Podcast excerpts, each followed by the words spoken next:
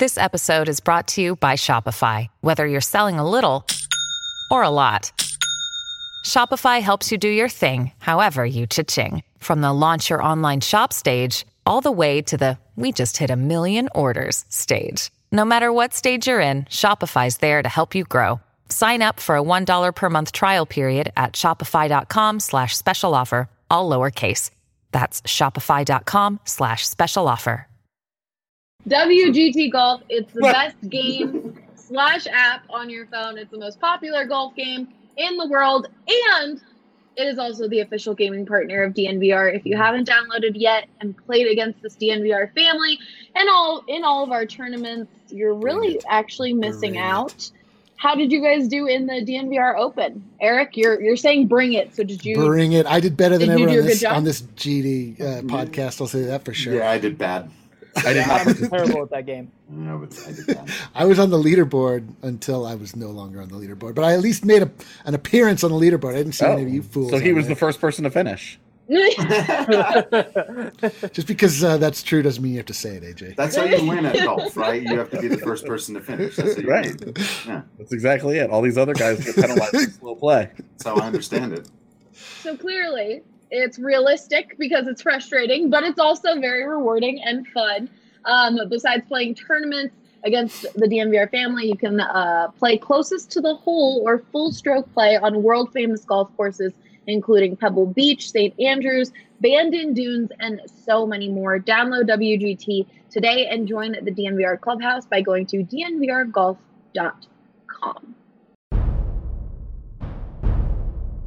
Nobody out. Three and two on Charlotte. Jokic gets it across the timeline, gets a high pick and pop with Murray. Lindsay breaking through. Taken away by Nathan MacKinnon, two on two with Landeskog. He has done it again. Von Miller, ladies and gentlemen.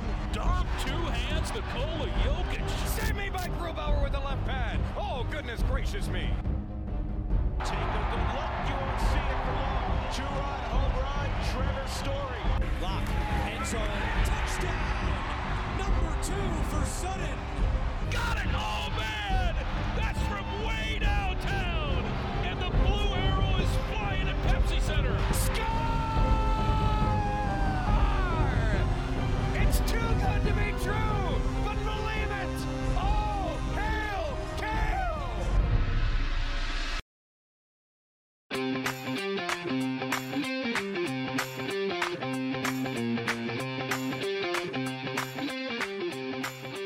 Welcome into the Denver Sports Podcast. I am your host, Ali Monderay. With me today, I've got D line slash Eric, Eric Yeah. slash D line, That's right. Drew Creasman, Henry Chisholm slash Hank, and AJ Haefele.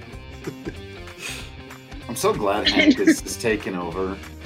Yeah. Like, he's Yeah, I- I embraced mean, it. It was he like names 50 50 for a minute. it I was, yeah, but it's there. It's, it's clearly there. I've won. My people have emerged victorious in the battle. Your people? Yo, my Your people? My people. Really? In this economy, Drew? Yeah, Hank is such a str- it's just so much stronger. Hank. It is. Hank, It is a lot it. stronger, uh, stronger, not stronger. But yeah, it, it has to- taken over. Like I can't even try to go with Henry anymore. It's just Hank at this point. Hank. Yeah. All right, well, show me your Breck Brews. Who's drinking? Who's got it? Brew. Oh, Got the hot great brew here. Breck Brew, Eric. Wow. I'm just oh, the. That's a designer right I was there. going to say that was killer. Killer. awesome. You all know that Breck Brew is the official beer of DNVR, so join us in drinking by grabbing a 15 can pack of the Mile High City Lager or any of your favorite beer. But you can get the Mile High City Lager at Davidson's Beer, Wine, and Spirits and most local grocery stores and Costco. So there you go. It's pretty good, pretty good deal. yeah, that's a, that's a slammable beer. I know. I've slammed many of them. You've slammed many of them at games at the Pepsis. And with that, I gotta Oh, no. we're gonna be reminiscing today, folks. It's They have to. it's it's a moody Friday. It's like cloudy. We're drinking some Breck brews. We're gonna talk about our favorite recent Denver sports memories, as well as um, favorite Denver sports memories of all time. Someone in the DNVR lounge asked us to talk about this, If you want to have us talk about specific subjects, definitely um, subscribe so you can be a part of the DNVR lounge. But you're not allowed to repeat. We can't, we have to have all different favorite recent memories. AJ, I'm going to start with you. What? Uh, can I get that as a as a ringtone for every time I get a text from AJ? Just So that like once a year. yeah, I don't, I don't like text we have a DNVR really people big anymore. Yeah, It'd we be have awesome like if the- Discord, Slack, and a million other ways. Right, like we have too many other avenues to, to contact that I'm just like phone is irrelevant. And then you could actually just text him the word "what," knowing that it would say It would just say what? what, what, what, what, AJ, I'm starting with you because you are just you're you're such a great storyteller and you could really get us going on this Friday of like reminiscing and getting all in our feelings. I feel like you'd be mm. perfect to start Great. that off. Let's find So out. I'm the romantic true. one. I get it. It's fine. Your stories when you want to like romanticize the Avs, I want to run through a wall after reading those. They're so good. I'm like, oh my god. She is setting the bar really high now. too. Yeah, right. Wow. Now, let me just tell you about this one day I went to practice and these very basic things happened. no, I mean, recent Avs history, it's, I mean, Cale Makar's first game was cool, right?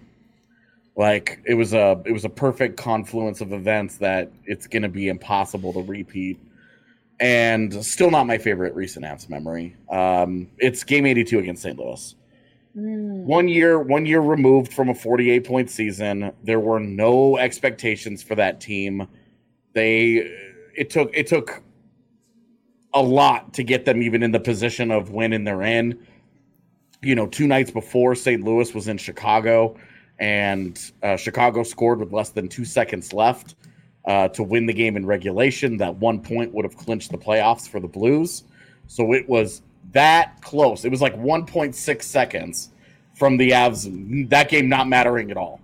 Yeah. And Duncan Keith scored his second goal of the season.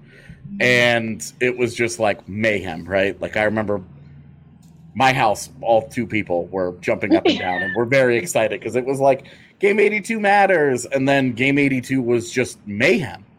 Like the Avs, the Avs came out and they played a really good first period. One of St. Louis's best players left the game with an injury, and then Sam Girard scored with less than a minute left to give them the one nothing lead.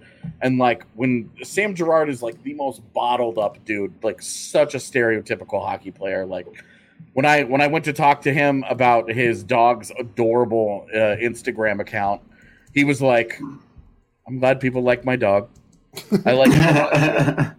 and like that was it, right? Like But Also a the fan. thing about Sam Girard, I he's like an opera singer, or he Yes. like can sing opera. That uh, Yes. that's when he was singing at their uh, holiday party. I was like, that's a real person. That's a real Yeah. avalanche singing. Yeah, that that itty bitty little guy got a big booming voice when he wants it. Yeah, that's crazy. So, and and like he scores that goal and he freaks out and starts celebrating and is like screaming and pumping fists, and you're like, these guys care about this, and it was really just the emotion of the night, you know, because it was it was winning you're in, and like just the year before they'd had a 48 point season, there were no expectations. It was a super young team, a bunch of rookies, and Pepsi Center just willed them to excellence that night. And you know, Nathan MacKinnon had that third goal where all of a sudden it was like, oh man, this is going to happen. Because St. Louis had made it 2 1 on the power play, and it was kind of like, ah, like, uh, this is still really close. You don't really believe in it. They've, they've had trouble protecting leads. And then MacKinnon put that one up over Jake Allen's shoulder, and you were like, oh my god! and and then they, you know, Landeskog with the with the empty netter from the other side of the oh. ice, Oh. and they had the dog pile on the ice yeah, where the you're just like, pictures, the pictures from Landy's empty netter are like should be framed. Amazing, Yeah. just full on dog pile on the ice. and it's I missed that live because I was walking. Um, I was working my Oh. way down into the arena, and so I missed the dog pile live. And like you go back and you watch it, and the best part is Mikko Rantanen's little hop at the end, where he's like, he skates up to the pile and he's like, sure, and he just like this so like six five monster video. just tosses himself onto this man pile on the ice, and you're like, so there was still like four minutes to go in the game, so it felt a Yeah. little premature, but it was also it like, wasn't- eh. wasn't Erik Johnson like pushing Sam Girard or like bullying him? I feel like there's so much that you could watch in this little clip and be like, oh my god, look at their reaction. Look at what's Yeah. happening over here. well, and like of course, like the bench goes insane. And like everybody, like there's like a lot of shoving because men don't know how to be affectionate towards one another. One another, That's Yeah, not true. dude. right? Like there's like Come to the bar tonight. I'll show you. different. ultra aggressive, like yeah, yeah, yeah, yeah. And you're like, oh my god, adrenaline. And it was it was um it was just awesome. Like it was a bunch of it was a bunch of dumb kids having fun that weren't supposed to be where they were. And and they snuck in and they gave Nashville a way more competitive series than anybody imagined. Oh imagined. yeah. And it just sort of set them on the path that they're on now where they got a little bit lucky, but they took advantage of their their opportunities, and now they're trending upward, and they're a cup favorite, and it's and they're going to continue to be a cup favorite for the next number of years, and it all just sort of began that night where Yeah. Maybe they're still cup they're probably still cup favorites but like getting in that year just changed so much of the attitude and the feeling around the organization where it was like okay well now we made it. Now now we belong and now we're better than all of you. Lol. Good luck. And getting in was like the beginning of that them developing the swagger that they have now where they walk into a building and they're like eh, we're gonna smoke whoever this is. We don't care Do you could you have pictured like finishing off that 48 point season and and imagine what would come in 3 years? Did you have Um, any clue that something that we would be where we are today? I I will say no because Nathan MacKinnon hadn't happened yet. And we got five years of a very frustrating version of Nathan MacKinnon where he would just he could take over any game at any time and dominate. And then he would just disappear for a week. And you're just like, what is this talent? This is so tantalizing and so frustrating. And to be honest, elite players in the NHL happen quickly. They don't develop. Elite guys are typically elite really early in their careers. So for it for it to have taken him 5 years is rare. Like you don't see a lot of guys who are superstars to have like a 5-year runway until they break out and become what he has. It's just not a very common thing. Usually they show up and they're like, "Oh, I'm just better than all these fools." Haha. and it wasn't Like like, that for Makar. him. Exactly. Like Cale Makar just like showed up on the scene and was like, "Oh, I am better than all of these guys." Yeah. Okay, cool. And has has shown that. I just there was so much to it with MacKinnon. There was so much frustration, and Duchene, the Duchene cloud was still hanging over everything. That you know, and and the vast majority of times in all this is it, it, true across all sports. When you make the big star player trade and you're giving up the best player in the deal, most of the time you lose the trade. Yeah. You just you just do. It's just how it goes. It's hard to it's hard to win those deals. The Avs won that deal going away, and it their franchise has been totally different. And it and it was hard to see coming because there was a culture problem, and they didn't even change everybody. They have the same. They have you know Erik Johnson and Gabe Landeskog and Nathan MacKinnon, still some of the same guys that helped turn it around. Tyson Barrie was still there, helped turn it around. And so it wasn't like they had to clean house, you know, like well, like what we just saw with Buffalo, where they just fired their entire organization and was like, "Oh, good luck." You know, they they didn't do that. They just, I Just got rid of- of, the, the guy. it- well, it flipped on a dime, and there Yeah. doesn't seem to be any rhyme or reason. There are a lot of factors that played into it, but the switch went on, and it went on in a really big way. And if anybody ever tries to copy the Colorado model, good luck. AJ, we've got someone asking, why do you think, what do you think was the reason for MacKinnon to take so long to bloom? Um, the easy answer is Matt Duchene. Um, that he was he was deferential to to the shadow that Duchene kind of cast, and uh, I have some small anecdotes um, that I'm not really comfortable sharing publicly that leave me to believe that that wasn't the world's greatest relationship, mm. and that Duchene was not interested in mentoring MacKinnon mm. into into how to get to the next level. And and you know, to to Dutchy's credit, how would he know how to do that? He he couldn't quite get himself there as a player, and that's okay. Like Matt Duchene's That- had a very very good career, but like you know, when Duchene wanted out, he didn't he didn't throw a huge fit about it. He was a pro. He showed up and he worked. He was obviously not happy, but he showed up and he worked. And then when that element was gone, it just sort of seemed to free Nathan MacKinnon's personality. And ever since then, you've seen him. It's like it's it's like watching a game of Risk in the locker room, where like he just continues to take over territory. And then Right, right. you know, the next thing you know, he's Napoleon, and you're like, oh wow, like he's he's dominated this entire room now.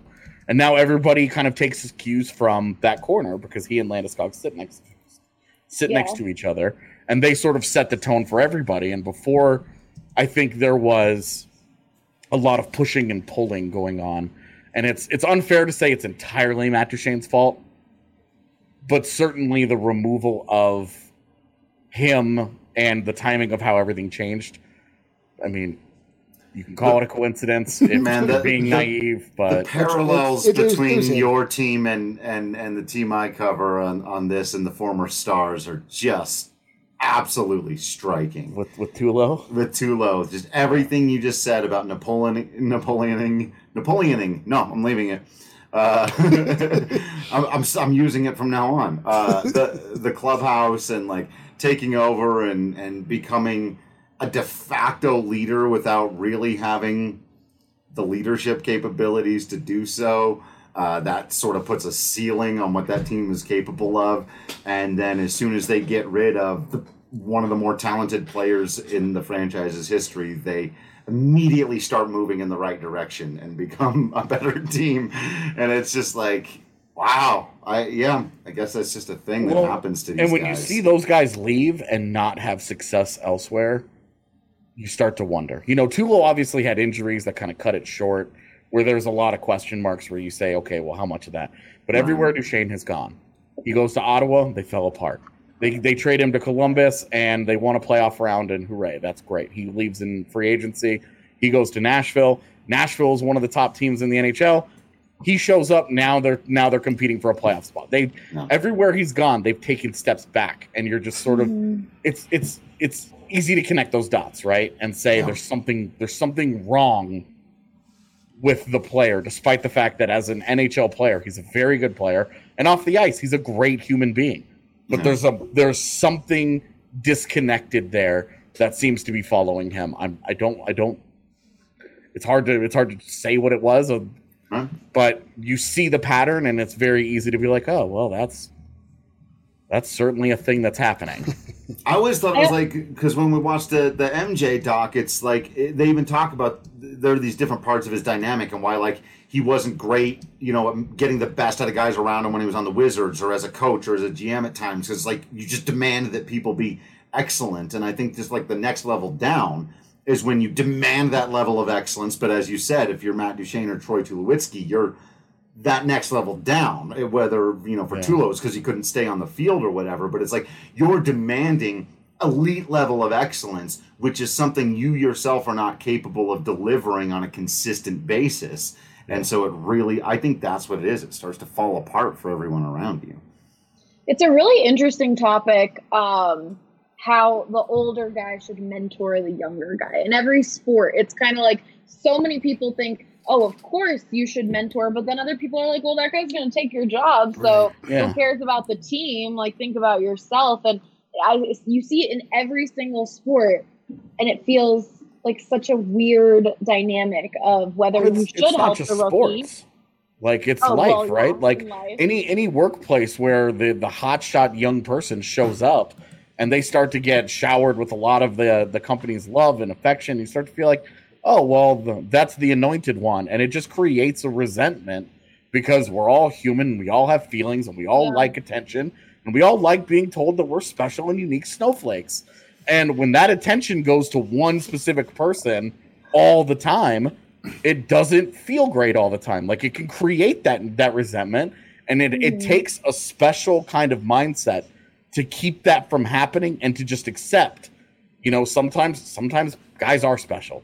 Sometimes Cale Makar shows up and he's a freak of nature, and everybody just has to accept that he while he was in college hockey two days ago, now he's on the second pairing of a playoff team, and that's just reality. Sorry. Like he's just Hey. that good. He's just a freak. AJ, do you think the Avs, those players like Nathan MacKinnon and Gabriel Landeskog, really learned to embrace that after dealing with the whole Duchene, then going to Nathan MacKinnon, then having Cale Makar come in and and be that star immediately where you couldn't deny it? Do you think they learned a bit from the situation with uh, Duchene to react in a better way? I think what the and it's tough to speak for them because it's Mhm. you know it's it's Just a your, little unfair, but from my viewpoint of it, the biggest thing that they learned was that winning a Stanley Cup is something more than an individual accomplishment. It's not something that you look back on and say, I did this. You it's we did this. And the biggest change in attitude that I saw in that locker room was that it became less about I'm getting mine, I'm doing my job. Why aren't you doing yours? And it became about all of our jobs are linked together. All of our jobs matter together. We all have to do them together in order to achieve the kind of greatness that we want. We want to be remembered. We want to be special. We want to to have the ceremony where our number goes up in the Pepsi Center rafters. We want to be the team that steals the Broncos thunder in this town. we want to be the the ones that have the party, that do the parades. we want that. And so Yeah. they set the bar, they set the goal as a team, and they started to figure out how to go about accomplishing it as a team instead of a group of individuals. God, I want hockey back. Uh, Let's go. look at Allie ready to run through a wall, just like she Yeah. said. You're like, oh yeah, they can be that. That's why I'm like, oh, They, I mean, they are that now. They're a Yeah. buzzsaw. they can win the. They can have those things. Oh, all right. Anyways, let's move on to Eric. Ah, okay. What was that decision making process? I don't know. I just decided there is no rhyme or reason. No rhyme, no reason. All right. Well, Yeah. um, my Your favorite, my recent- favorite recent uh, memory in the world of the Denver Nuggets and Denver in general, I had two. So this season there was a game against the Utah Jazz, the hated Utah Mm. Jazz, that happened right after we made a trade where we sent some fan favorites away to hated Minnesota. We lost Malik Beasley, we lost Juancho Hernangomez, and um, Jared Vanderbilt Can't forget We- about Jared Vanderbilt. and we didn't get our, we didn't get our players back in time. So when we were suiting up against the Jazz, we had seven players available to us. And I don't know if you guys have watched basketball before, but there needs to be five players on the court at any given time, which leaves two players on the bench at any given time. So, um, and somehow the, the Nuggets won that game. It was the most improbable victory I think I've ever seen in my entire life. We had to p- call upon uh, the service of, of Vlatko Čančar and uh, PJ Dozier to come off the bench. And You uh, made up that first person. I know, I did. I did. so that, but this, this, go ahead. The craziest part, it was on a back to back, Yep. I believe, back to back on a- game, and the Utah Jazz were on like a huge winning streak, Yes. and the Jazz were like doing really well in the standings. I don't remember. It Yes. was just the most improbable. You would not think you went into that Oh. game and like, "Oh, it's an easy w- loss for the Nuggets." we were gonna do we were doing a post game show that night. As I was driving over, I felt like I was like just like going to like a it was like a funeral. I was just. I was like, this is good. Like, what are we gonna talk gonna about? Like, yeah, like I have like 18 excuses as to why the Nuggets are about to get blown out. I'm like, and then we showed up. It was like the most amazing night ever. I drank, uh, you know, like way too many Mile High City lo- copper lagers that, that I should have to be uh, appearing on camera, but I didn't care. Um, so that was incredible. But my actual favorite moment of recent Nuggets history was last year in the playoffs, game seven against the uh, San Antonio Spurs. Nuggets have not been to a playoff series in some time, as you may know. Uh, I don't know if you guys have watched basketball before, but Was it nine years? uh, it, th- there was a little bit of a gap in between uh, playoff appearances. I don't know if we have to put an exact number on it, um, but th- I mean there were a couple of, of factors going into it, both uh, on the court and off the court. Uh, personally, for me, um, we, me and Adam and Brendan had waged personal war against Nick Wright because he kept calling the, the Nuggets frauds that they didn't belong in the playoffs. We shouldn't, but we no one should believe in them. Honestly, everyone has uh, their personal hatred towards Nick Wright. well, but, the, but he like was responding to us. We were like fighting with him publicly on Twitter, and so. um, so he like we even so then we I made a shirt the Mile High City frauds. So we had like a lot of skin in the game at this point, and um, the series was really up and down. Like it was really like we had like unbelievably amazing highs and then just gut wrenching. Like what am I doing with my life lows? And we got to that seventh game. I bought myself like a really primo club level seat right in the corner, right above Adam, actually, so I could yell down at him. Not intentionally, but it just worked that way. And um, and I was by myself because I'm a social animal. And so I was just like sitting there, like not talking to anybody, and I was just so nervous. And like the Nuggets got out to this big lead, and I was like, "That's it, I'm gonna do this. We're gonna do this. I'm gonna dunk on Nick Wright publicly for the whole world to see." And then in the fourth quarter, like the Nuggets were just like. They just they were like they're like we're, we're good. Like let's so they just like went into coast mode for like the last like five minutes. Like they made no bad they scored 18 points in the fourth quarter and the Spurs like were just like just like meticulously like coming back and I just was having like you know these horrible visions of uh, Gregg Popovich laughing on my grave and Nick Nick Wright taking an entire segment just to dunk on me and the rest, the rest of the, the Denver Stiffs at that point. Um, but, you know, in life sometimes good wins and evil loses. So the Nuggets were able to hold on. The Spurs, like inexplicably, they got within two points and then there was like a minute left in the game or like some like much more time than there should It have been left for them. Yeah, but so and then they just like didn't foul. The, Yeah. the Spurs are just like "Eh, whatever. We don't. Let's just get out. like we're not going to win the next round. We know that. So they just uh, let it happen. The Nuggets won, and then I just went into this like this blissful zen like i just like rose out of my body and just like was floating out above the pepsi center just like watching things happen t- getting on my phone and tweeting at nick wright that loud and it was I, a- I just i can I, there's just never been a confluence of of like pettiness and um justification and, and good feelings and and bad feelings it was just like i felt so full in my heart and in my spirit it was just a great moment. I just and I've just you know I just sat I just like sat and watched everybody walk by. Just everyone was giving each other smiles and high fives and like you know what guys, the Denver Nuggets are real franchise in the NBA and we can do things. And this Nikola Jokic is a real guy and he's going to bring good special things to this city. And then they lost the next round in seven games and it was heartbreaking. I was gonna say very different. Game seven in the first round. Yeah, yeah. to Game seven in Yeah, the yeah. second round. Both at Pepsi Center. Yeah. Both very different feelings as you sat there in happiness and then in just complete yeah, yeah. happened. Yeah, I- what you just watched. Yeah, at, after Game Seven at the Portland game, I just I sat in the in the in the Breck Brew lounge or the whatever the, the cabin or whatever they call it, and I just sat there and I was despondent, unable to even tweet at Nick yeah, Nick Wright. And I couldn't even muster a tweet. I couldn't even I Oh. couldn't do it. I like that Nick Wright's back at it now with the with the Drew Lock and Broncos thing. I know, I know. I oh, He's think he- always at it. I Yeah, think it's he- like know. yes, welcome back to the hatred. yes. I mean, I don't know about you guys, but I like 89% of my what I love about sports is just being like hateful and small and petty and just letting all of those like terrible feelings that don't serve you in life be focused on something that doesn't matter at all in the world like sports. And so then in my real life, when I encounter people, I'm nice to them, and I, I don't I don't tweet at them, and I don't try to uh, make them look bad publicly in front of other people. But online, and then in the context of sports, that's literally all I do. And so it's been taken from me and I don't appreciate that. Now he tweets at people in real life, which I need to see. I need to see that happen. Uh, A real Uh, life Nick tweet. Wright, Nick Wright hates the hates everyone. I know him as for his very Well, I did- annoying yeah. takes on the Eagles, but the Broncos, the Nuggets, all of it. He just likes.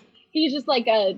Uh, I, I, well, I didn't from realize. City, right? Yeah, that, I didn't realize that until Yeah, until Chiefs now. He and then it, it, I What? came to light that he's from Kansas City. He's been Kansas City Hmm. guy. So what are we doing? oh, he's also a big Cowboys fan. That's I gotta or Cowboys Huh. just I wanna- guy. I'm gonna add him right now. Hold on.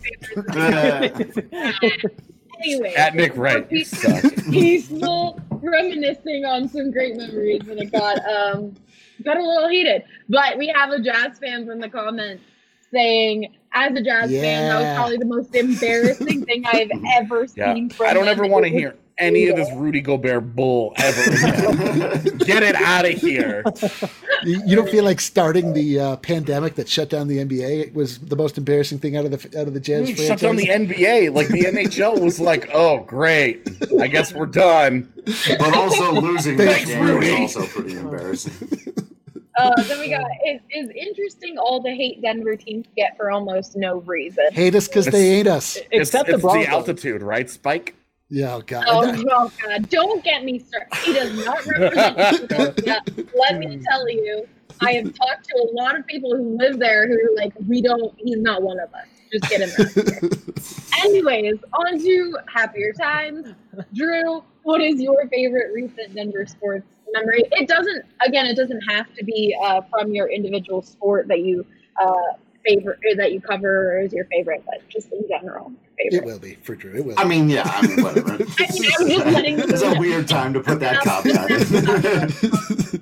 you know what's about to happen. Don't even pretend like you don't know exactly what I'm about to say. It's Actually, I'm gonna Father's cheat. Day. What are we I'm gonna cheat a little bit. No, I thought about that. It always comes to mind, but the, fa- the Father's Day walk off cycle, like as dope as it is, it was like one of 162 games, and right after But it was the dopest uh, one. it was no, it, it, it, it wasn't even the best regular season game of that regular season. but from like from an improbability standpoint, that Nolan Arenado did what he did in that moment should not be undersold. It was incredibly unlikely, and it was amazing to behold. Um, I'm going to cheat a little bit though. I could just take the wild card game from 2018, but the, the the truth is, it's the final dozen days of the 2018 season. What a cheater. It it it the, the whole thing I'll is one gigantic blurry moment, and I even have a similar like with Eric talking about you know uh, like being on Twitter and stuff with it because see what had happened was. This was this was right when we were you know really I starting to add tra- an like before you get going because I feel like it's going to be a lot. yeah, yeah. Yeah, This is where Adam would put on some music for me. so some like weird romantic music, whatever. But Sultry. so I flew out to Los Angeles to watch the Colorado Rockies in what I thought was a make or break series for their season. Three games against the Dodgers. They needed to win at least one by the time I got there because they lost a really stupid game in the series before that to San Francisco where they got two hits against a pitcher named Chris Stratton. I'd never heard of him either. I have, but you get the point. Um, and the Rockies got swept in LA, and their best player at the time, Trevor Story, got hurt. And their best bullpen guys imploded. Kyle Freeland pitched a gem that got erased. They got swept, and everyone thought the season was over. And I did like that on the flight back. I was thinking about it, and they were off to Arizona, and they had 10 games left on the schedule. And I had predicted before the season they were going to win 90 games, and they were eight short of doing that. So I said, okay. Despite the fact that they've got three teams that have been in the postseason picture left on the schedule, all they've got to do is go eight and two to match my preseason prediction of winning 90 games. And I think that'll get them the second wild card. And then I tweeted that out. And this is why I picked this whole stretch of time because the next day they won a game in Arizona. And so I tweeted out 1 and up. They need to win. They need to go 8 and 2. Then the next night they won. Then the next night they won. And this is what baseball does. And this is the thing about the everyday nature of it. It's why 2007 was so special, even if you're not a baseball fan necessarily, because every day, if you're even a sports fan, you start asking the question: the Rockies get eliminated. I know that they got swept in LA. You, people won't even watch the game. They get eliminated yesterday. No, okay. Well, you check the next day. They get eliminated. No, no they keep winning.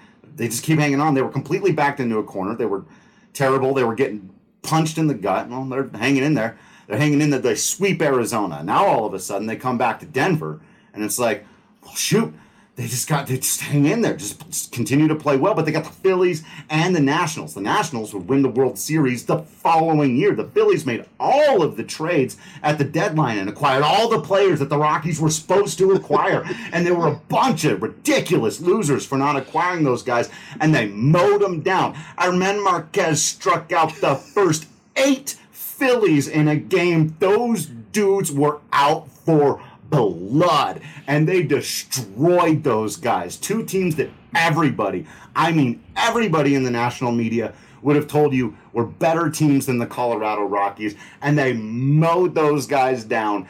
Nine and one, not eight and two over that final stretch. So not only did they earn that second wild card, but they forced a tie for the division with the Los Angeles Dodgers. No time to sleep. You've got 12 hours of rest because you've got to fly to LA the next day. Lose that game. Tough going. Amazing pitching performance from Walker Buehler. What are you going to do? No time to rest. You've got 12 hours to get to Chicago and win in 13 innings of marathon baseball. It was insane the amount of baseball they had to play, how long they had to maintain their focus, and it should be to nobody's shock that they completely came unraveled after all of that. They were exhausted, they were done, but it was an exhilarating week and a half stretch of baseball. I thought I was going to have to retire my um, NL West participants shirt, uh, and then 24 hours later, I was like, nope, going to go ahead and keep that one in the line. gonna, that game was just the 13 eight innings of like agony or just like what is going on And here's the thing, man. Kyle Freeland, who pitched in the decisive game that got the Rockies into the postseason and won it, made his first postseason appearance for his hometown team on the road in the oldest ballpark in the National League against the winningest pitcher in the history of the Major League Baseball postseason, and he outpitched that guy. I watched him do it. It was I. It was it was unbelievable, and it's so, and baseball is so hard, and I get it. It feels weird to people who are more fans of other sports to like celebrate the winner of the wild card game, but it's not the same thing as celebrating whoever comes in seventh or eighth in the NBA and sneaks their way into the playoffs. It's not. That the Rockies won that game was incredible given everything that they had just gone up against, given the odds against them. Uh, it, it was an absolutely exhilarating run that that team went on and required uh, production from everybody involved, from like a 30 man roster. Just insane. Great, great stuff. Cheers. you you did a very great job of describing that I, I, I can't help but notice that Allie is not ready to run through a wall, though. don't I couldn't. I tried. I did, but I couldn't. Is it because they got swept by the Brewers in the NLDS? no one. maybe maybe it's because i bought a playoff ticket to go watch uh, rocktober in uh, at Coors Field and wasn't able to Maybe it- Baseball maybe it is was specifically designed to break your heart. Everyone Yeah. should know that. That's its Yeah, it fully is. explicit purpose. Yeah, But that's cause the you reason pain. why we love it. You love what Yeah. causes pain. Yeah. So Why- that it's weird that as humans we we like that. I don't like that. I don't like that at all.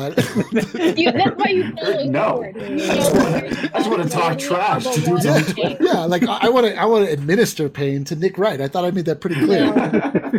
That's why you follow sports because you know Nug's life is gonna hit eventually. Oh, Allie, what are you doing? Knock it off. what. Things are different now. We have Nikola Jokic. Didn't you hear me? Ugh. I'm just telling you. All right. All those second round losses we're gonna. No, I, get to watch. unbelievable. All right. What's the muting Moving policy on. this podcast? Throw it back out. Throw it back out. I'm not getting excited about the wild card. Moving on. Hank, All I need your favorite recent Denver sports. we don't want to hear about the be- Montana Grizzlies either. No. Oh, that's too bad. But the good thing I've had about a half hour now to come up with one of the best moments. I was gonna say Hank is still here. Um, Great story, Hank has though. been very quiet. Um, Hank, oh, man. You can choose Buffs or Broncos or whatever, whatever suits your heart. Oh, I know exactly what it is. It Okay, actually go for it. like not as a joke. Having this much time to think about it has been great because I went through all of the great sports moments that I've had since moving to Denver. Like, and I mean, some of them don't. I don't know that they count as great. Like the the day Eric and I went to that uh, Nuggets game, Hell the day yeah. Kobe died, and everybody there is still just kind of like. And like, I, I know that that's No. weird, but it's more of just like this powerful moment where it's just like Yeah. everybody goes like, to a basketball "Oh." arena and it's just Yeah. like mourning and just to be a part of something like that was really cool so you have like stuff like that but in terms of the best sports moment it is not close um, my first ever game at folsom field so Mm. that was actually my first ever like fbs college football game Look at but, but it happened to be against uh, the Nebraska Cornhuskers, which made it even more special. It was uh, it was just like a wild day. Like you get there, like walking up to the press box, and I don't know that there's like 400 media members there, and that there's like a map out there saying like which seat you're supposed to take. And so I'm just walking around trying to find my name. Oh, we should have prepped you a little better. Yes, yeah, oh yeah, definitely, definitely. 100%. Yep. totally agree there. But yeah, so I'm just like looking for my seat, and I find my name tag, and I'm just like looking at who's next to me, and I look over, and it's Woody Paige. So I'm like, wait, there's 400 people covering this game. This is my first ever FBS game, first time at Folsom Field, and I'm covering the Buffs. Woody Paige, like my childhood idol, is sitting next to me. And uh, at halftime, the Buffs were down 17-0. The whole time, Woody's just like, you know, this is uh, this is just gross football on both sides. Like these guys don't know what they're doing. But he's he, he somehow he has like the shorter sentences and he doesn't talk all that much. So it's just like punchy. It's just like, oh, that was a good like classic sports writer line based on what's going on in the game. He's But like, uh, this sucks. You're like, yeah, exactly, exactly. It's like I don't know why there's hype about any of this. And it's like, okay, whatever. I'm like, this, is my, this is my new job, so cool down a little bit if you want. It's But like, this is the most amazing moment of my life. Where Yeah. it's just like, why does Cool. anyone Yeah. care to even? There's a buffalo on the field. It's crazy. But then in the second half, the Buffs go off. Uh, Steven Montez hits Tony Brown with like a minute left on a deep ball to send it to overtime. Uh, I'm down on the field, like in front of the student section, like as they're getting ready to charge the field on that kick. Uh, oh, skipped over the flea flicker with KD too, 96 Oh. yards. But yeah, it, that was just by far the coolest thing to be a part of. Boo. I agree. That was definitely all right. I I'll think take you out. I have control of it. I have a question. bitter that Yeah. the Buffs won both rivalry games, and this is the one that actually is more meaningful to all of the Buffs fans. No, We're no, talking you're, about the you're Rocky not from here. Listen, I, I, I- that doesn't. You, you have no skin in the game. You don't care. Like, you barely do. Too. You barely. what do you mean? I barely do. I grew up in Fort Collins. I went to CSU. I have to listen to this CU Yeah. nonsense my whole life. What do you mean? I'm barely involved. But how much do you actually care on Saturdays about CSU? You're like, oh, they lost. So. well, I've just, Okay. I've, I've, uh, I've coated my, I've coated my heart in a hard shell. I can't, it can't be penetrated until n- this new Addazio. Uh, Dude, Ronal- this like, uh, and yeah, the dude has cracked the shell. So who, who knows? Maybe I'm in deep now. We'll find out. No, I agree, Henry. That game was amazing. The, it was probably the most stressful few moments of my life, as that was the first time I was ever watching like CU play Nebraska live, and there's obviously so much history with these two teams, and I had missed the year before where they went to Nebraska and beat them. So I was just like, oh my God, this is just not a good sign. The first half was, I think I was texting you. I was like, not happy. I was like, this is not good.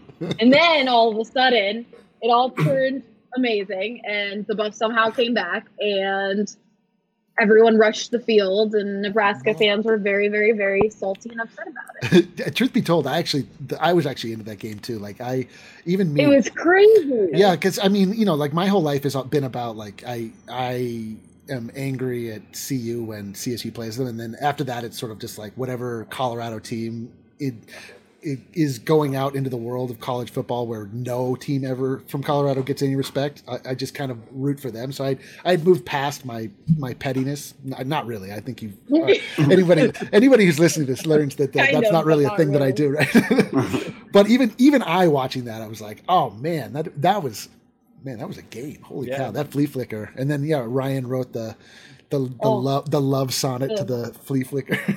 Yep. It was all so so amazing, and that's why going into the next week against Air Force was so hard for a fan. As a fan, I don't even know how the players did it. When you're still like uh, like living off this high of an amazing game, and you're like, oh my god, they're already it's already the next week, and they're they have to play against another team. Yeah, It was- the Buffs haven't played their rivals in a decade at home, and everybody's just going insane because they're losing. And then they put up 31 points in the last 16, 17 minutes to send it to oh. overtime.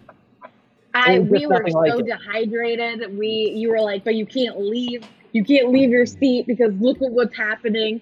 And uh, it was crazy. And then there was a lot of um, older Nebraska fans after the game being really nice to us and insulting us and telling us to go get high and climb a mountain. So you You're know, like, so- we'll do just that. Well, like, Thank that you, was sir. good. That is not an insult. sounds like a great afternoon. All right. Kind of weird thing. Uh, Why don't you have an amazing meal and listen to some fantastic music yet? You're like, stop it, stop it. Um, that definitely has to be one of my. I've I've tweeted it out. My two, mm, like, best favorite Denver sports uh, memories would be the Cale Makar game in the playoffs at Pepsi Center. It was just like once once the lights turned off and the game was starting, the atmosphere. I just got goosebumps. Like there was no way of not getting goosebumps. Seeing the pom poms going crazy was just like, oh my god, this is like special. And I feel like that's something that's so cool about indoor sports, having that like feeling of just everyone is so reverberation. yeah. close and everything feels so loud and it was so loud over the TV and and that was just amazing. Everyone going crazy for Cale Makar's um, goal, but then after that, I would have to say close second would be the Nebraska game. But um, all right, another podcast where we've talked for a very very long time. So, golf is back. We've been playing WGT, missing it, and now we have another full weekend of golf ahead of us. DraftKings Sportsbook is putting you in the center of the action with a sign up bonus up to $1,000. Eric, you've been you've been doing pretty well on DraftKings Sportsbook. Do you have right. a recommendation for this weekend? Oh, I have a on what recommendation for this put weekend. some money on Yeah. besides uh, Blades. Oh, well then no. I don't. you just really undercut me there. All right, now- Bet on blades, baby. Like, why, why walk away from free money? That's free money. Bet on blades. he already warned the world that he was gonna have was his, uh, awesome. I don't something about a rag doll and it wasn't gonna be 25 minutes. So sorry. Uh, he let you all know. So put some money. That's what you're putting money on, Eric. Yes. You know why? Because I like free money. Word. Hank, do you have any uh, golf that you're putting some money on? Any any guys we should? Well, I guess a lot after that face. Oh yeah. Well, everybody I've put money on so far is now out of it. So I'm about to come up with another maybe bets right here. don't listen. To Do the opposite of whatever it is that Hank says you should do. So, all Yeah, my- got formula there. My betting strategy is very to be very judicious. I don't like to spread a lot of potential seeds out there. I like to hone in on things that I feel like Hmm. are going to hit, and it served me well so far. I'm ten and three in all of my bets, There you and go. I'm, I'm a big winner so far to this Wow. point. That's right. All right, You know- Henry. I don't think I'm going to give you a, a chance to give us your picks. Let me Yeah, we don't want say that Mark pick. Hubbard, Mark Hubbard from Denver. He's tearing it up. You got to support him. Okay, that's I- not he- supporting okay, it. That's just losing money for no reason. Losing money and support. I am going to be a wealthy man if the Rockies win the World Series this year. oh, Also, if the Avs and Nuggets both win titles, I mean, I'm, I'm, I guess I'd probably keep my job, but Yeah, yeah. Oh, And also anybody like You're just letting us know what's gonna happen. Yeah, I don't know if Henry, they- you just put money on all of your favorite teams winning their the triple. championship. Yeah. he bets like a small yeah. child. Yeah. That's how a child bets. Yeah. But although, um, if they, I don't know if they still have it. DraftKings was offering a big odds boost for the Avs to win the entire thing. They were Yeah. a week ago. I don't know if they are. If it's still, man, I got in on that. I hit that hard. Oh, so did I. No. All right. Well, guys, if you want some maybe a little more solid advice, uh, go listen to DNVR Bet Daily tonight at five o'clock. RK and Andre will be giving you all the details on things you should bet on on DraftKings Sportsbook over the weekend. But before you do that, don't forget to download the top-rated DraftKings Sportsbook app now and use the code DNVR when you sign up. Like I was saying earlier, for a limited time, all new users can get a sign-up bonus up to $1,000. That's right, DraftKings Sportsbook is going all out with a sign-up bonus up to $1,000. Just enter the code DNVR when you sign up. Only at DraftKings Sportsbook must be 21 or older. Colorado only. Bonus comprised of a first deposit bonus and a first bet match, each up to $500. Deposit bonus requires 25x playthrough. Restrictions apply. See DraftKings.com slash sportsbook for details. Gambling problem, definitely call 1-800-522-4700. Ah, that's a mouthful. I'm going to need to drink some breakfast. Some Breck Brew after that. All right. Well, to no surprise, um, that topic went pretty long. So we're going to move on to favorite Denver sports memory of all time. But you can't talk for too long, folks. I will pull out the I will pull out the clock, and we will do uh, who won the week. Oh, it's been so long since we did that. Who won the week style? If you go over your time, so I don't Um, know what- No weeks have been week. won I Can we do who lost the week? Wow. That's I'm why a, it's cru- like- I'm a crushed at. I mean, two buffs tested positive for coronavirus. So I'm. eh, there's Okay, I, I okay, okay, okay. Who hasn't at this Everyone. point? yeah, yeah, yeah, yeah. Oh. It's uh, uh, what a world we live in.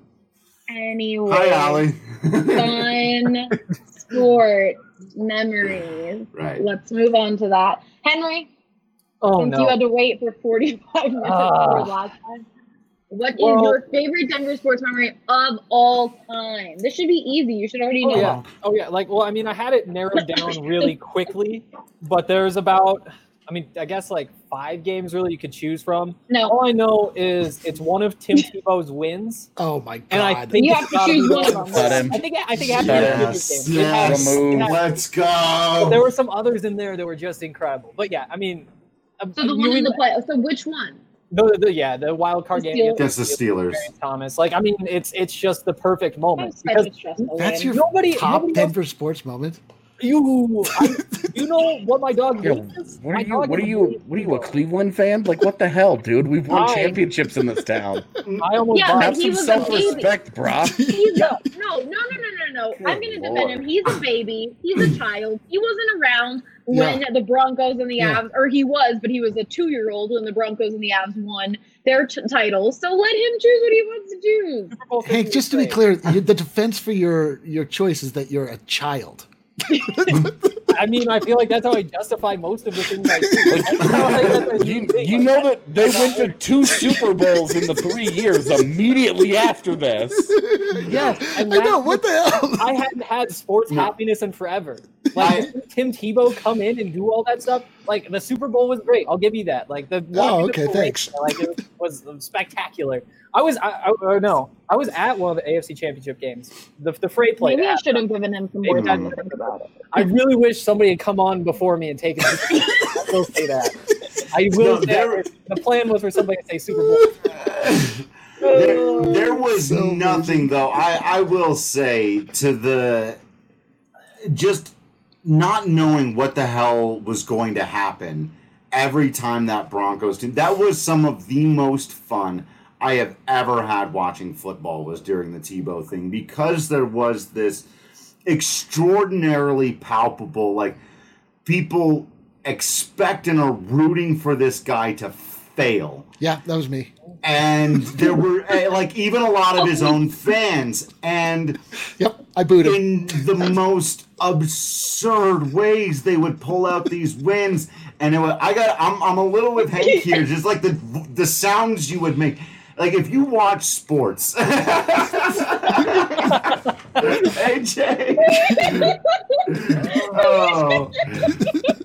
if you watch sports for that oh my god i can't believe that happened moment. Then the tim tebow bronco years. Is like oh they brought in peyton manning who had already won a super bowl and already established himself as one of the greatest quarterbacks of all time and they got better and they went to a couple super bowls and won one like okay no i'm, I'm with you and then he thanked bud light immediately after instead of his own actual you know local beers maybe uh, but sure no i'm i'm i'm i'm team hank let's go tebow tebow I don't think anybody's Let's ever said that before. I don't think anybody's ever said Team Hank before. Team Hank. I didn't even know that I'm was Team team. Hank. That was so much fun. Even when the Peyton Manning Broncos were winning games, they weren't fun. What is wrong with both of you?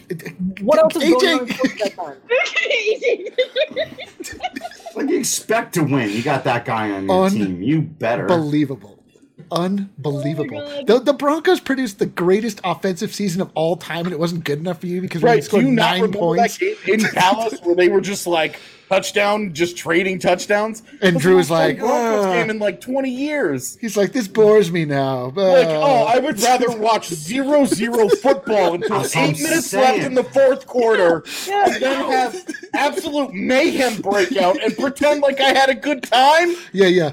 You want to watch a football game where you're 48, 48 of the minutes, you're like, You should put the You spent three hours during the activity. Two hours and 40 minutes was misery. Yeah. And you hated yourself and Yeah. you wanted to do anything else. You And then understand you're 40 minutes describing a baseball game.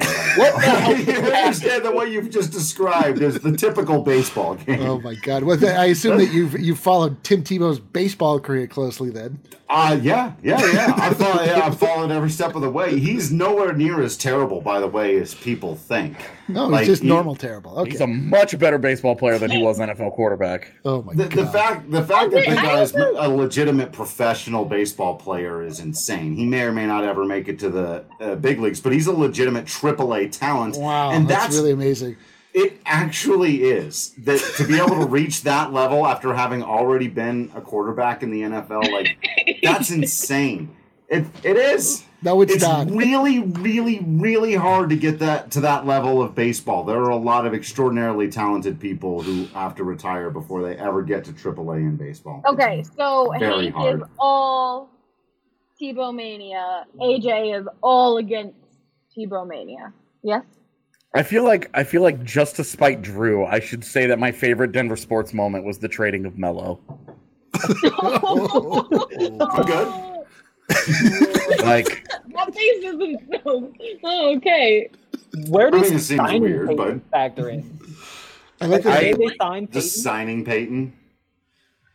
I mean that was cool. Okay, Henry. So, are you sticking with that being your favorite Denver sports memory of all time? You gotta just remember Is though, like Tebow the Broncos versus Steelers? Mhm. It was a great. Uh, listen, that was a great moment. It was I'm going crazy great at my moment. house. But I Yeah, have it the was dog wearing the jersey with its name on the back, the name of the man who just made the game. I can't describe a better moment than exactly that. Give it to him. The man. Let him. Let let let the baby have his bottle. It's fine. That's a great moment. I, I just the thing Nice. I want to clear up is of all He drinks time. from a not bottle. That's my just- okay. Um, that was a lot. Uh, AJ. Uh, go to Eric for a minute. I gotta.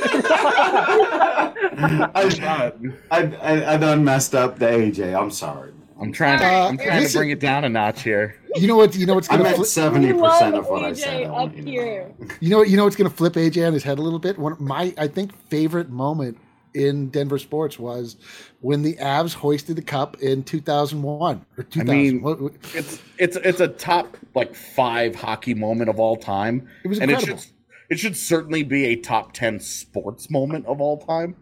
So the fact that we're 58 minutes into this and it's just getting brought up is It kind was- of wild. in- well, it like, was I- recent memory and But- then now all time. Y'all Sure, went off and on we, your recent we had to listen to we had to listen to 20 minutes of Tim Tebow.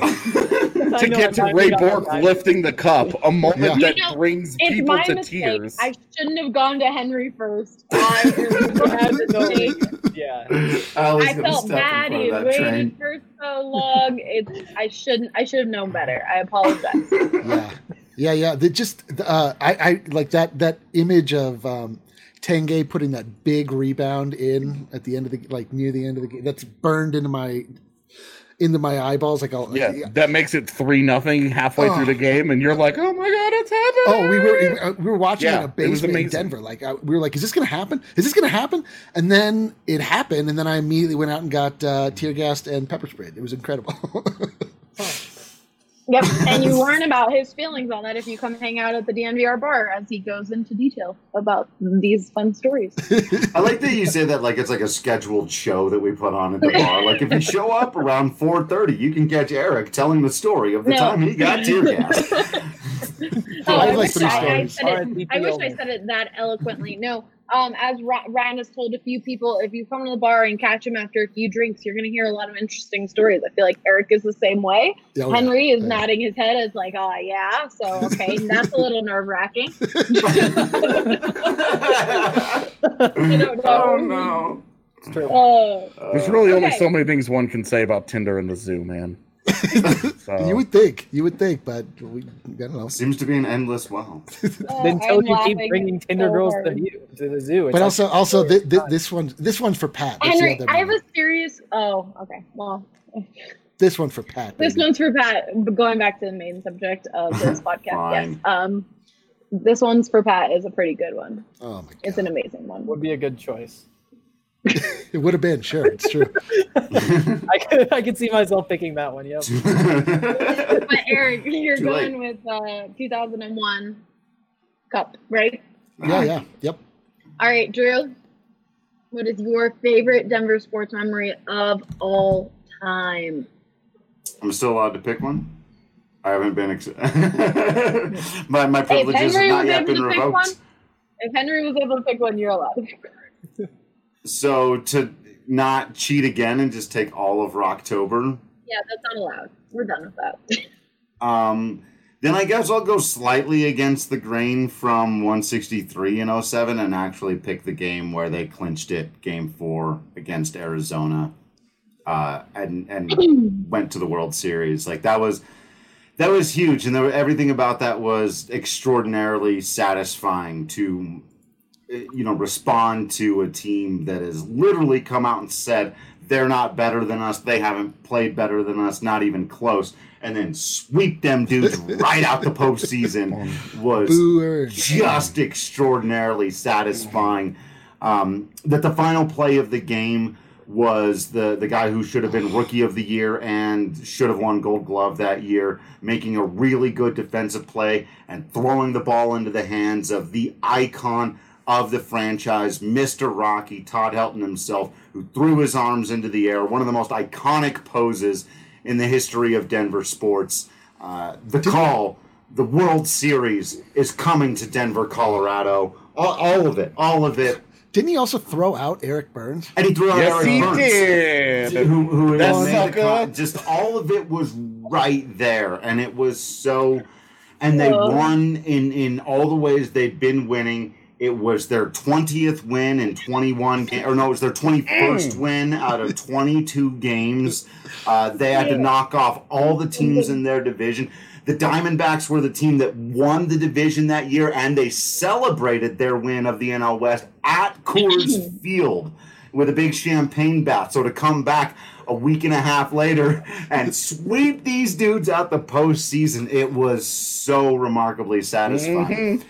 And you know, I, I remind people of this all the time. I know what happened in the World Series. I don't know what happens in the World Series. World Series. World Series. all know What happens in the World Series stays in the World Series. This is the World Series. Look, man. Unless you win, then everyone. Then it, yeah, right. right. Then it then it obviously counts the most. The Colorado Rockies won the National League pennant. Uh, that, that that was enough to summon angels and angels in the outfield. Just win the pennant. Like it wasn't even a World Series. wasn't even a thing. So uh, that the, the Colorado Rockies won the National League pennant in that moment. I was there the next year when they hung that thing at Coors Field. Uh, it, it was extraordinary. It was magical. It was perfect. Um, forget about what happened after. Just forget. Every, My literally, man. As far as literally I'm concerned, the season ended there. I've won AJ back. Yep, we're cool Yeah. AJ's all like, yes, sir. Mm. Uh, it was beautiful. Even like even the stuff where they like brought back Willy Taveras, like they made uh, like these decisions where it's like this guy had been hurt for the last two and a half months of the season, and so he wasn't there for the big run. And these fill-ins like Cory Sullivan and Ryan Spilborgs had to come out and and make it so that the team could function, and they got him through all this stuff in game 163 against the Padres and that first series against the Phillies, and then your starting center fielder is healthy, and Clint Hurdle's like, screw it, throw him in there. And Willy Taveras makes like an extraordinary catch, draws a walk-off walk to win the game. Kaz Matsui's awesome. Todd, that team was the. Um, I'm, I'm done. Okay. I, You I said keep it short, right? I did, Ah. yep. But I mean, that was that was so good that I had to let it. And AJ just being real excited. I mean, it all it all makes this this this cloudy Friday happy. Right. So We've renamed an entire month after what those guys did. It's true. It's true. uh, I guess before before AJ finishes up, because I assume it may be a little long as well. Um, guys, before I encourage you to drink more Brett brews, don't forget about taking care of your teeth. It is also so so so so so important. And if you schedule a cleaning, X-ray, and exam at Green Mountain Dental Group, you'll receive a free Sonicare toothbrush.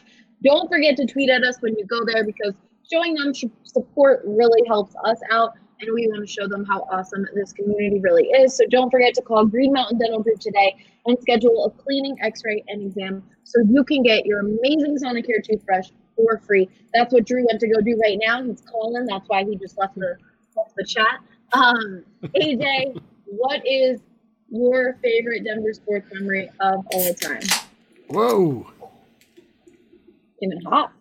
Yeah, that was already. Take it away, Drew. Jeez. Um, my favorite, my favorite Denver sports memory, uh, when uh, Steve Atwater killed Randy Hilliard and Robert Brooks right at the end of Super Bowl Thirty Two, yeah. because it was like yeah.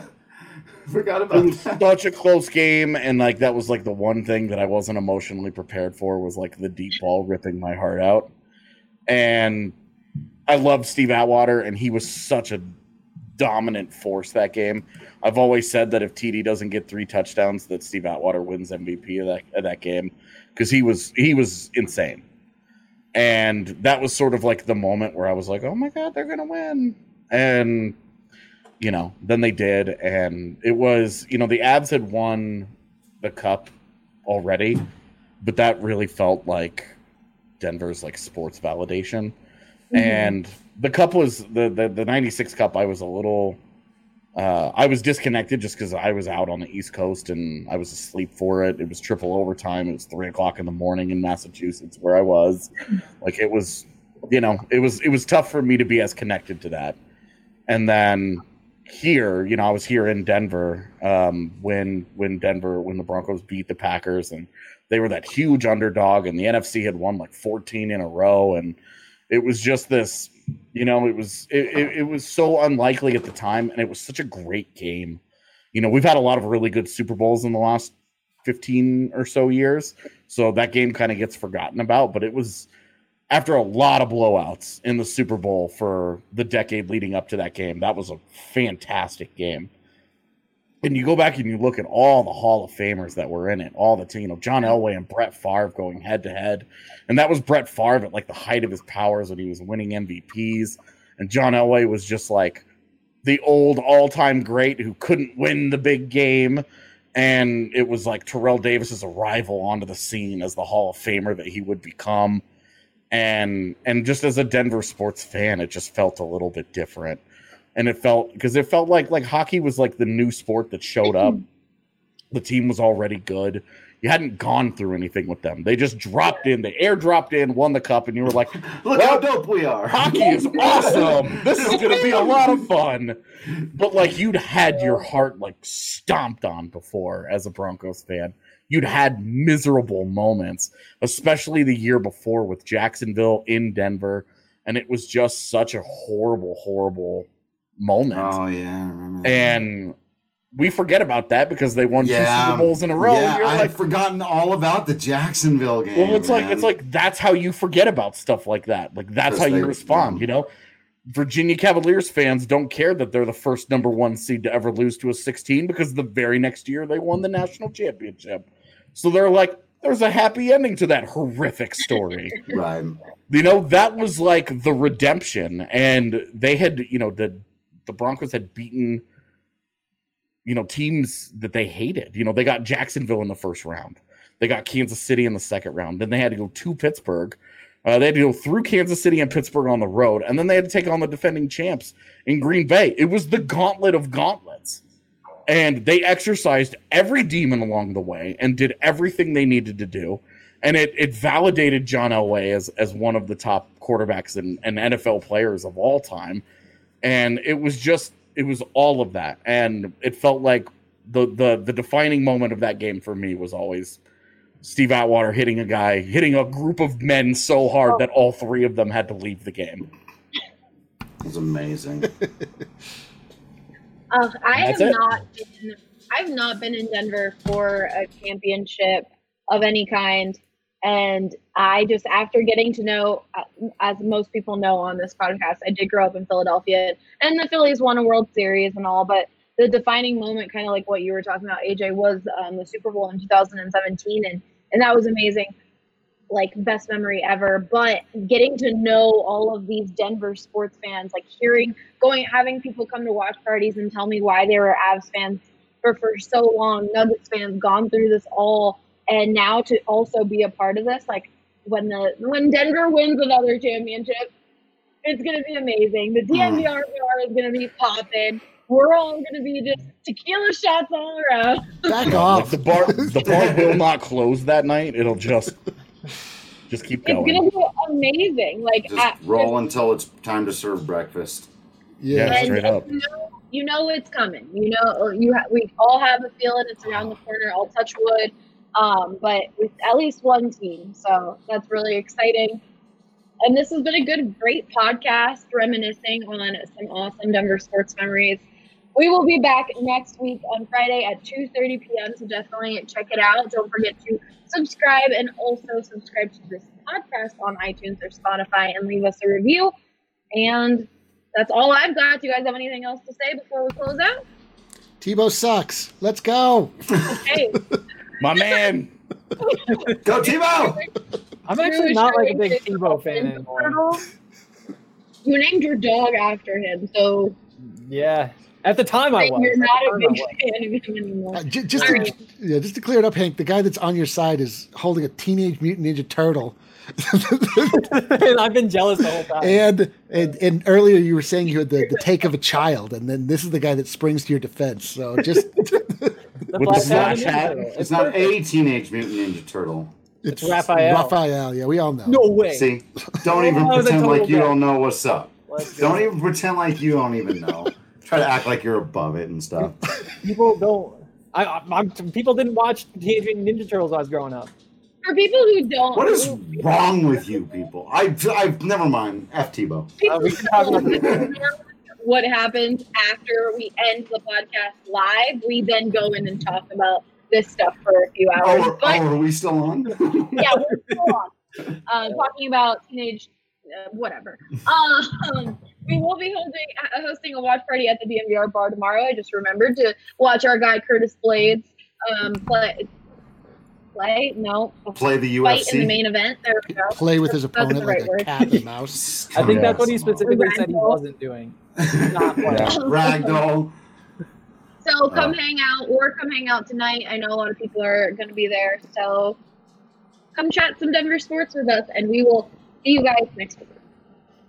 Oh, hold on.